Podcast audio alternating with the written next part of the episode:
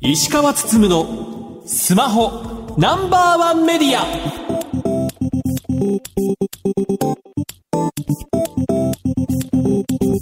皆さんこんばんは。石川つつむのスマホナンバーワンメディア。パーソナリティスマホ携帯ジャーナリストの石川つつむです。アシスタントの松代ゆうきですこの番組は最新情報から役に立つ情報までスマートフォンと携帯関連商品の幅広い情報を発信する番組です。えー、12月12日になりますけども NTT ドコモがデジタル口座サービス d スマートバンクの提供を開始したというニュースが出ています。こちらあのまあ、D スマートバンクというアプリをまあ提供してるんですけどこれにまあインストールすることによって三菱 UFJ 銀行の口座が簡単に作れたりですとか三菱 UFJ の口座を持っている人であれば簡単にまあ D アカウント紐付けができて残高の確認ですとかそういったことができるようになると。振り込みに関しては三菱 UFJ のアプリを使わなきゃいけないというところもあったりもするのでまだ機能的には少ないんですけども将来的にはこの D スマートバンクでいろんなことができるようにしましょうよというような世界観を提供しようとしています。これ各社今キャリアね銀行系を一生懸命頑張っていて、まあ、KDDI であればね携帯の頃から au 自分銀行という銀行を三菱 UFJ と一緒に組んで作ったりもしますし、まあ、ソフトバンクには PayPay 銀行があり楽天には楽天銀行があるというところなので各社こうね銀行サービス強化してるんですけども KDDI ソフトバンク楽天は自分たちでま銀行を持ってるというところなんですけどドコモに関してはまあ、三菱 UFJ と組んでるだけあくまでドコモ銀行っていうのは作らずに、まあ、組んでお互いに頑張っていきましょうと。やっぱりドコモがね、実際銀行を作ろうとなると時間もかかるでしょうし、いろいろとね、セキュリティ面でも、まあ、やらなきゃいけないこといっぱいありますし、だったらまあ、手っ取り早く三菱 UFJ と組んだ方が楽だよねっていうところもありますが、じゃあね住宅ローン提供しましょうっていう時には、まあ、ドコモにあまりうまみはなくて三菱 UFJ の方がねうまみがあったりもするのでどれぐらい本気でやるのかなっていうところがねちょっとドコモにとってはねあの旗から見てると気になるポイントだったりもしますかね。確かにその先を見据えての展開のまず第一弾っていうことで考えてらっしゃるのかもしれないんですけどユーザー側からもちょっとまだわからない部分多いですね。そうなんですよ。で最近またドコモって結構今までのサービスバンバンやめてたりもするので 大丈夫なのかなみたいなっていうねとこもあったりもするので見守っていこうかなというふうにも思います。はい。さて石川さん今週の特集ですが。ANA のサービス ANA スマートトラベルについて話を聞いていきます。それでは今週も30分間お付き合いください。番組のツイッターハッシュタグは SPNO1 です皆様からのつぶやきお待ちしています。石川つつむのスマホナンバーワンメディア。この番組は日本経済新聞社 BS テレ東他の提供でお送りします。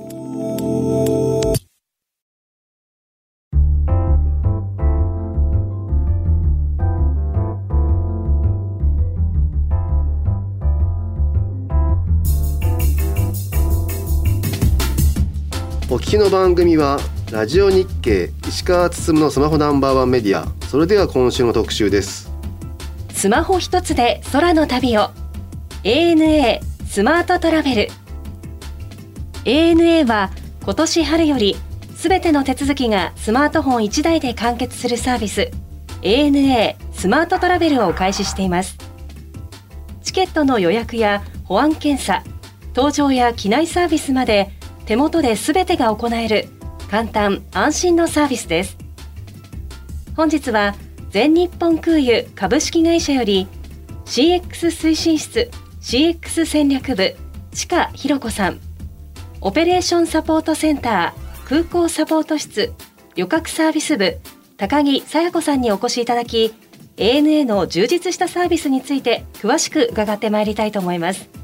ちかさん高木さんよろしくお願いいたします。よろしくお願いいたします。よろしくお願いします、えー、年末年始久々に飛行機に乗って旅行される方というのも多いんじゃないのかなというふうにも思います。今回 ANA さんに来ていただきまして、まあ、スマートトラベルについていろいろとお話を返していこうかなと思います。えー ANA スマートトラベルと言い始めたのは、まあ、この半年ぐらいかと思うんですが、そもそも ANA スマートトラベルって何なんですかね？旅の始まりから終わりまで ANA の体験をスマートフォン一つで完結できる新たなサービスモデルでございます。サービスモデルということは、まあ、具体的に何か一つのサービスというわけではなく、まあ、旅のまあ要所要所でいろんなものを使っていくみたいな感じなんですかね。そうですね例えば具体的には、まあ、ご搭乗する前の旅の計画から予約そしてご搭乗手続きのオンラインチェックさらには保安検査場を通過いただいたり搭乗口通過いただいたりもっと機内ではエンターテインメントを楽しんでいただいたり最後に旅の思い出をツイッターですとかいろいろつぶやいていただくそんなところの一連の体験を N スマートトラベルとして表現しております。これなぜゆえにその ANA スマートトラベルって言い始めたんですかね？まあ、具体的にはあの今申し上げました通り搭乗手続きのオンラインチェックインですとか、はい。もちろん一つ一つこれまでもサービスとしてお客様に提供していたんですけれどもうん。なかなかこれは我々どものアピールが足りなかったということかもしれませんけれどもご利用いただく機会があのないというのが現状でございました。なので今年のまあ5月ぐらいになりますけれども、ANS スマートトラベルとして一連の体験を改めてお客様にあの全てをご理解いただきたくアピールし始めたというのが経緯でございます。うんうんなるほど。実際にまあ発表して半年経ちますけどなんか反響とかってどうですか？今申し上げた通りですね ANA スマートトラベルの中でもいろいろなシーンでいろいろなサービスがございましてでその中でも多くあの便利だであったり、まあ、スムーズに使えたってお声をいただいているのが、まあ、中のオンラインチェックインという機能でございまして、簡単に申し上げますと今まで空港で行っていたような搭乗手続きがあのアプリの中で簡単に便利に実施していただけるといった機能でございます。こちら実際にユーザーの方のどれぐらいの方が利用していただけるかみたいなところもちょっと見ていく中では、まあ、1日3万人から3.5万人ぐらいの方に使用していただいていてでその中でも8割ぐらいの方がアプリから利用していただいているといった状況なのでやっぱりアプリを利用してご登場されるっていうのがかなり便利なのかなっていうのがお声からもちょっと分かってきたところではございます。どれぐらいの人数のうちの3万人から3万5千人っていう感じなんですか？搭乗者数全体で、はい。まあ、国内線で見ていくと10万人前後が最近では乗っていただいておりますのでうん。今の段階では約3割ぐらいのお客様が利用していただいているかなといった感触でございます。なるほど。それもまだ3割ぐらいなんですか、そうですね。まだまだあの機能としてはい。できていない部分もあるので、まあ、ここからですね利用していただける割合っていうのをすごく伸ばしていただけるようにアプリの機能を充実させるっていったところで今会社の中でもすごく動いている部分ではございます。う。ん。実際にアプリケーションどんな感じでできるようになってるんですかね？そうですね。ぜひあの本日あのお持ちしたので真ぜひ城さんに体験してもらえますか？はいあの、はいぜひ。体験いただければと思います。はい、ありがとうございます。お願いします。えっとですね、はい AN アプリの中にまあいろいろな機能ございますが、うんまあちょっと本日はオンラインチェックインのところでご体験をいただこうかなというふうに思ってます。はい。はい。でですね、今あのお客様が実際に予約を取られて、はいマイブッキングという一番左側のボタンの中にお客様の予約情報が書かれたカードのようなものが表示されている状態でお渡しをしてます。あー一番下に項目があって、そうですね左側のマイブッキング。はい、下の項目でいろいろ運行状況が見えたりその他機内 w i f i とかそういったサービスにアクセスするボタンもあるんですけれども、はい。まあ、一番左の予約確認できるボタンがはい。今、あの表示させていただいているところになってます。はい、でですね実際に東京から札幌のうん。予定があるといったところをちょっとイメージしていただきながら、はい。あのチェックインをぜひやっていただきたいなというふうに思ってます。はい。そしたらこの画面からまずは、そうですね、はい。今出発のこれ8時30分発になってますが24時間前になると、はいこういった画面の中でチェックイン開始というボタンが押せるようになりますのであーここ表示されてますね。そうですね、はいここをあの実際にチェックインを開始してくださいといったご案内もあるのおで吹き出しで出てます。はいここじゃあタップすればいいんですはいね。ワンタップしてみてください、はい。今タップしました。はいはい。ありがとうございますお客様のお名前を選んでいただく画面がまず出ますのではい。すべての搭乗者を選択といったところをチェック入れていただきますはい。で今入りましたね。次へを押していただきまして、名前を選んで次へ。はい、はい。でですね特に今回はマイレージクラブの番号などがない想定で一旦来ておりますのでそのまま次へお願いいたしますはい。はいこう一旦閉じていただきましてあの事前に座席指定を行っていただくことももちろん可能ですが、うん行っていない場合でもこのオンラインチェックインのフローの中で座席を選んでいただけますのでお好きなお席一つ押していただけますでしょうかなるほど。はいそうですね。窓際がいいかな。は空いているお席も確認ができますので、い。はい今一つ選びました。ありがとうございます。で、そのまま下の方にスクロールをしていただきますと、はい。次へのボタンが出てきますので、また押していただきます。はい。で、最後、あの、この情報でよろしいですかっていううん安全のため確確認が参りますので、お名前とお席ですね。はい実。際に確認いただいて、下に行っていただきますと、内容を確認しましたといったところにチェック。はい。認項目をチェックする。そしてで、で、最後、オレンジのチェックインボタンを押していただくと、はい。はい。実際にオンラインチェックインが完了しました完了しました。出ましたね。はい。これでチェックイン自体は完了なので、ええ最後あの登場するときにタッチしていただくうん QR コードが必要になりますので、はいそれを出していただくのがこの搭乗券というボタンですね。はい。うんはい。でここまで行くと Apple Wallet に追加というボタンがあるので、ええぜひこちらも押していただいて、はい。お iPhone であればあのウォレットという機能。お財布携帯なども使われるかと思いますがそこに追加していただくと、まあ、通信状況などに左右されずあのモバイル搭乗券をいつでも出していただける状況になるのでここに追加までしていただくとよりスムーズに搭乗がいただけるかなというふうに思っております。なるほど。はい以上であのオンラインチェックイン自体はすべて座席も含めて完了になりますので、はいはいはい。これあれですね、今初めて私使って分かりましたけど、はい。画面で見た時に感じたのは1ページ1ページが結構シンプルな作りなので押す場所を迷わないというかあここさえ押せばいいんだっていうのがはい。結構自然と分かりやすいですね。うん、ありがとうございます。だからもうオンラインチェックインが終わっていたら特に預ける荷物がなければ、はい。まあそのままもう検査場セキュリティ受けて、まあ行けるし、はい。まあ荷物預ける時も機械はいに入れて、はいまあかざしてみたいな感じで行けるってことですよね。そうですね、このモバイルの搭乗券さえあればその後は本当にタッチしてスムーズにご搭乗いただけるっていうのがオンラインチェックインの一つのポイントでもあります。急いでても移動中にできますもんね。うん、そうですね。だからモノレール乗りながらとかでもね、うん全然いけるという感じですよね。いつでもどこでもっていうのがすごくメリットとしてあるかなと思いますので、うん今おっしゃってくださったような移動中にっていうのもぜひ使っていただきたいタイミングではあります。これ今まで ANA の場合、まあ、スキップみたいなサービスフェリカベースでやってたりもしましたけども、はいあれも終わっちゃうんですよね。でこっちに一本化されていくという感じなんですよね。はい、スキップサービスは3月はい末で終了とさせていただいており、4月からオンラインチェックイン一つにまとめてサービスを展開していきたいと思っておりますうん。まあ、もちろんスキップサービスを残すっていうあの選択肢もあったかと思うんですけれども世界的にもやはりオンラインチェックインっていうのが主流になってますのでうんあのそちらに統一をさせていただいたという経緯でございます。結構ゲートで見てるとまだカードかざして乗ってる人も多かったりもしますよね。旅慣れてる人は結構ね、カードだったりもする一方で、ただやっぱりね海外から来るお客さんとかそういったことを考えると、はいはい。QR コードの方が相性がいいって感じですもんね。おっしゃる通りありがとうございます。外国籍のお客様にうん。とっては日本のそのスキップっていうサービスが自体がまあ分かりにくかったりご迷惑をおかけしていたサービスでもあったのであのオンラインチェックインすることでより分かりやすくなったと思っています。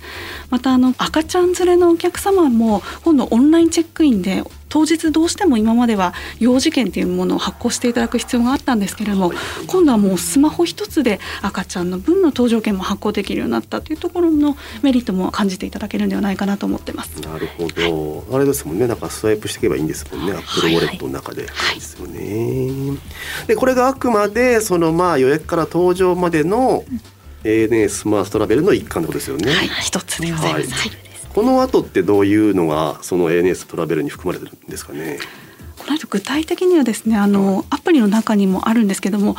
これはぜひあの旅慣れないお客様に使っていただきたいサービスが一つございまして、ご搭乗のガイドというものがアプリに備わっております。はい。あのこの後何をしたらいいのかっていうのをですねお知らせしてくれるサービスでございまして、今はあのオンラインチェックインを試していただいたスマホの画面になっているんですけれどもそうするとこの後は手荷物があれば手荷物預け機ご利用くださいといった案内でしたりとか、保安検査場を通過してくださいあと搭乗口通過してくださいといったようなものが一つ一つ表示されるようなサービスになっておりまして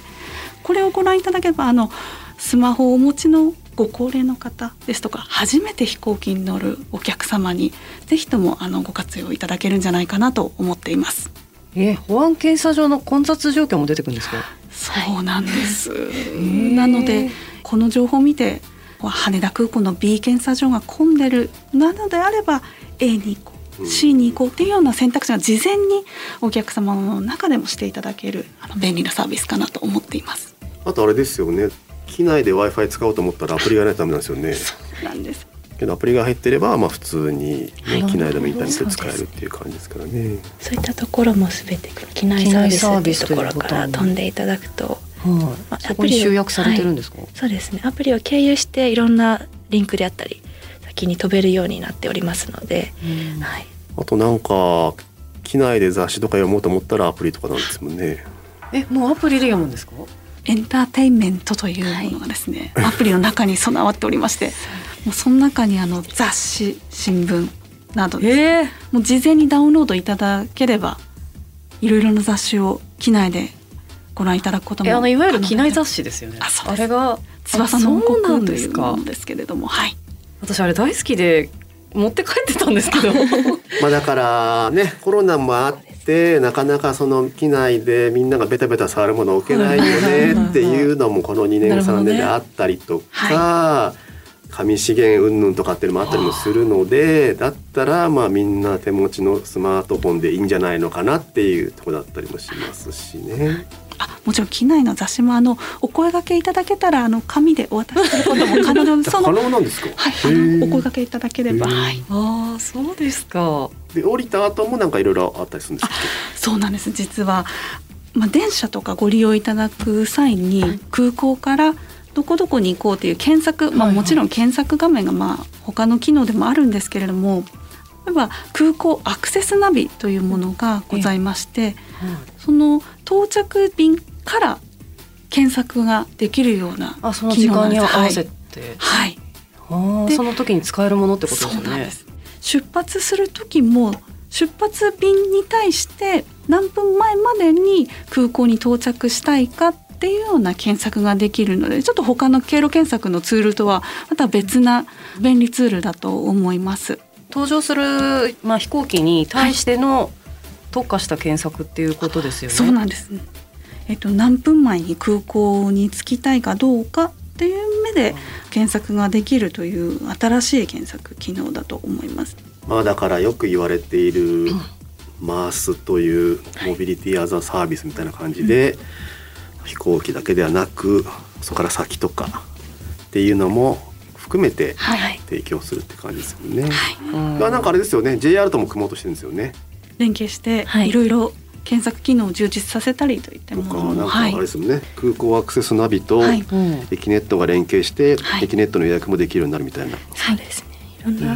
地方に行くとこうなかなかこう電車が充実していないところもあるのでこうバスと連携したりっていうサービスもはい今後展開を予定しています。うんだからここまで使えますよっていうのを、まあ、認知度上げるために、まあ、スマートトラベルって言ってるって感じですよね。はいうん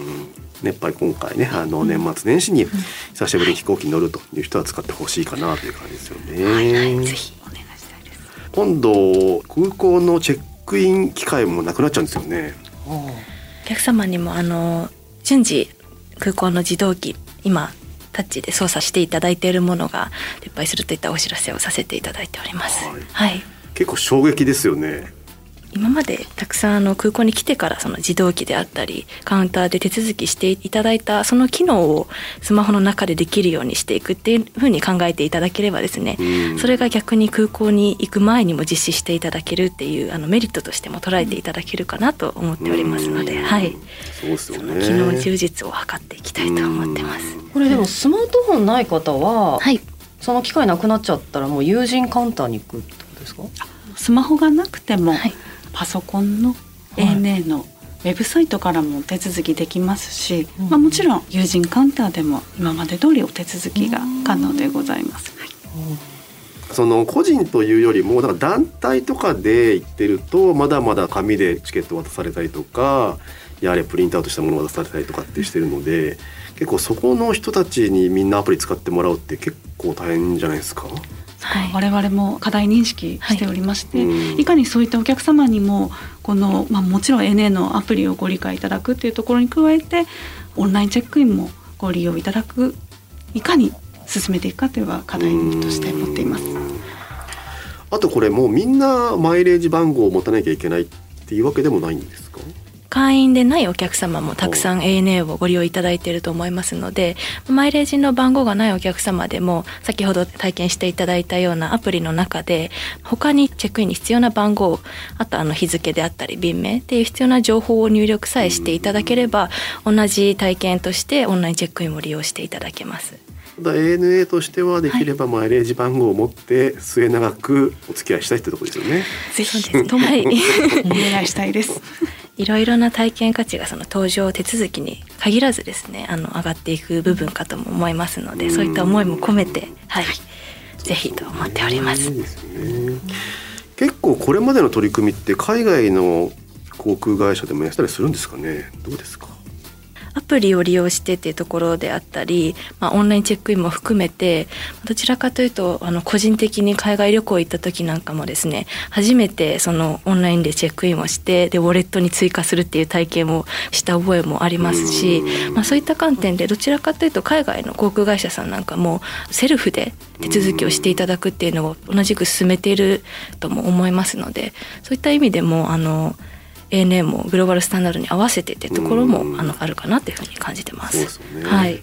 2ヶ月ぐらい前に海外出張行って、まあ、いろんな人と話したんですけどやっぱその人は別の航空会社でしたけど自腹でビジネスを買ってきててだけどなんかカウンターで自分でなんか荷物をなんか預けれなきゃいけないところに違和感を感じたっていうふうに言ってたんですよ。それぐらい高いチケット買ったらもうちょっとなんか手厚くサポートしてほしいなっていう人もいるんだなと思ってたんですけど。はい。特にこのコロナではい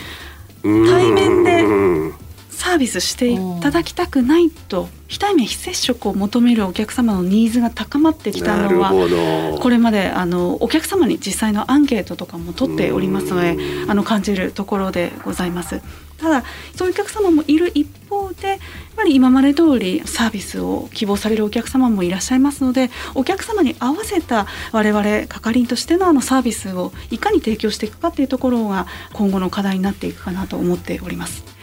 ただそれをあのどうにかこうデジタルのこう力も借りながら、まあ、もちろんお客様にデジタルのあのアプリをしっかりですけれどもサービスを提供していくプラス、まあ、係員の方もデジタルの力を使ってこのお客様にどういうサービスをしたらいいかみたいなのがこう分かるような何かそういう力が今後構築できたらなと、はい、考えております。はい。そうですよね、はい。今後まあこうしていきたいとか方向性とかって何か検討されてたりもしますか？はい、そうですね。あの今までお話ししていた通りで、その ANA スマートトラベルというのが、お客様にいかにストレスなくスムーズに旅をしていただけるかっていうコンセプトで行っておりますので、今後もですね、この思いだけは崩さずにちょっと進んでまいりたいと思ってまして、でまあ中でもそのアプリ機能のお話を今日はたくさんさせていただいたのですが、まあその中でその今お話ししていたようなオンラインチェックインの部分ですね、まあ、登場される方は必ず通るステップだとも思っているので、まあ、ここをいかに簡単にアプリでは今のところできてない機能もちょっとここに追加していくといった方向性で便利に全てのお客様に使っていただけるようなものを構築していきたいというふうに思っております。でその中であのやはりお客様のお声というのがすごく重要でして我々もすごくいつも敏感に見させていただいているところではあるので、まあ、ここの部分がまだちょっと使いにくいようであったりそういったところも含めて今後もお客様にお声を頂戴したいなと思っているところです。はい。増尾さん今までの話聞いて何か感想ありますか？これわがまま言うつもりは全くないんですが、はい、ANA さんだけじゃなくて各社いろんなこうサービスを展開するにあたってその会社のアプリというものを入れてくださいっていうふうなお願いが来ると思うんですけどなんかそれによって私はこのスマートフォンの中がいろんな会社のアプリだらけになることは結構私はストレスなんですよ。でたまにしか使わないものを入れなきゃいけなくてで結局また数ヶ月後使う時にそういえばこのアプリって入れたんだっけ入れてないんだっけどこにあったっけってなることが予想されることが気になりました。ね、だから自分もあのアプリのフォルダーで飛行機っていうのがあってそこ見ると いろんな航空会社のアプリが入ってるんでそれは確かになんかわからないでもないかなって気がしますが。まあね、これも競争なので、ね、いろんな各航空会社が、まあね、使いやすい、ね、ね、アプリを提供するかどうかでしょうね。はい。最後にリスナーに向けて何かメッセージがあればお願いします。じゃまず高木さんからお願いします。はい。本日アプリの機能いろいろといろんなシーンで活用いただけるものをあの紹介させていただいたので次回あのご利用の際にぜひ一度でいいのでまず使ってみてくださいといったのが私の切なる希望でございまして、まあ、それであの使いやすさとかこれなら次回も使えるみたいなところをご自身なりのですね使い方っていうのをちょっと見出していただいた上でまたあのご利用いただければなというふうに思っておりますのでよろしくお願いいたします。日本の航空会社としておもてなしの観点をデジタル面でも実現してより多くのお客様に便利さですとか安心を感じていただけるように環境を提供してまいりたいと思っていますので皆様のご利用を心よりお待ちしております今日はありがとうございました。本日はどうもありがとうございました。ありがとうございました。本日のゲストは ANA の地下ひろ子さん高木さや子さんでした。以上特集スマホ一つで空の旅を ANA スマートトラベルでした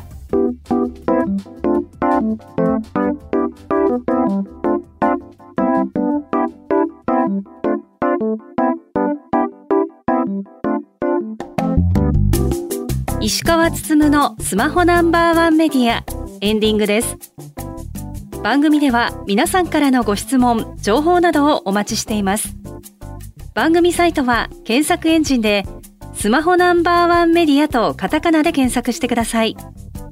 ラジコではタイムフリーで放送から1週間、いつでも無料でお聞きいただけます。さらに、音楽ストリーミングサービス、Spotify でもこの番組をお楽しみいただけます。また、Twitter のアカウントは、spno1 media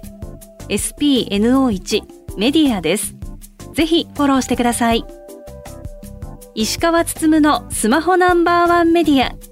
この番組は日本経済新聞社 BS テレ東他の提供でお送りしましたさて石川さん来週ですが IIJ さんとこの1年の通信業界を振り返りますラジオ日経石川つつむのスマホナンバーワンメディア。お相手は？石川つつむと。松代ゆうきでした。パスパス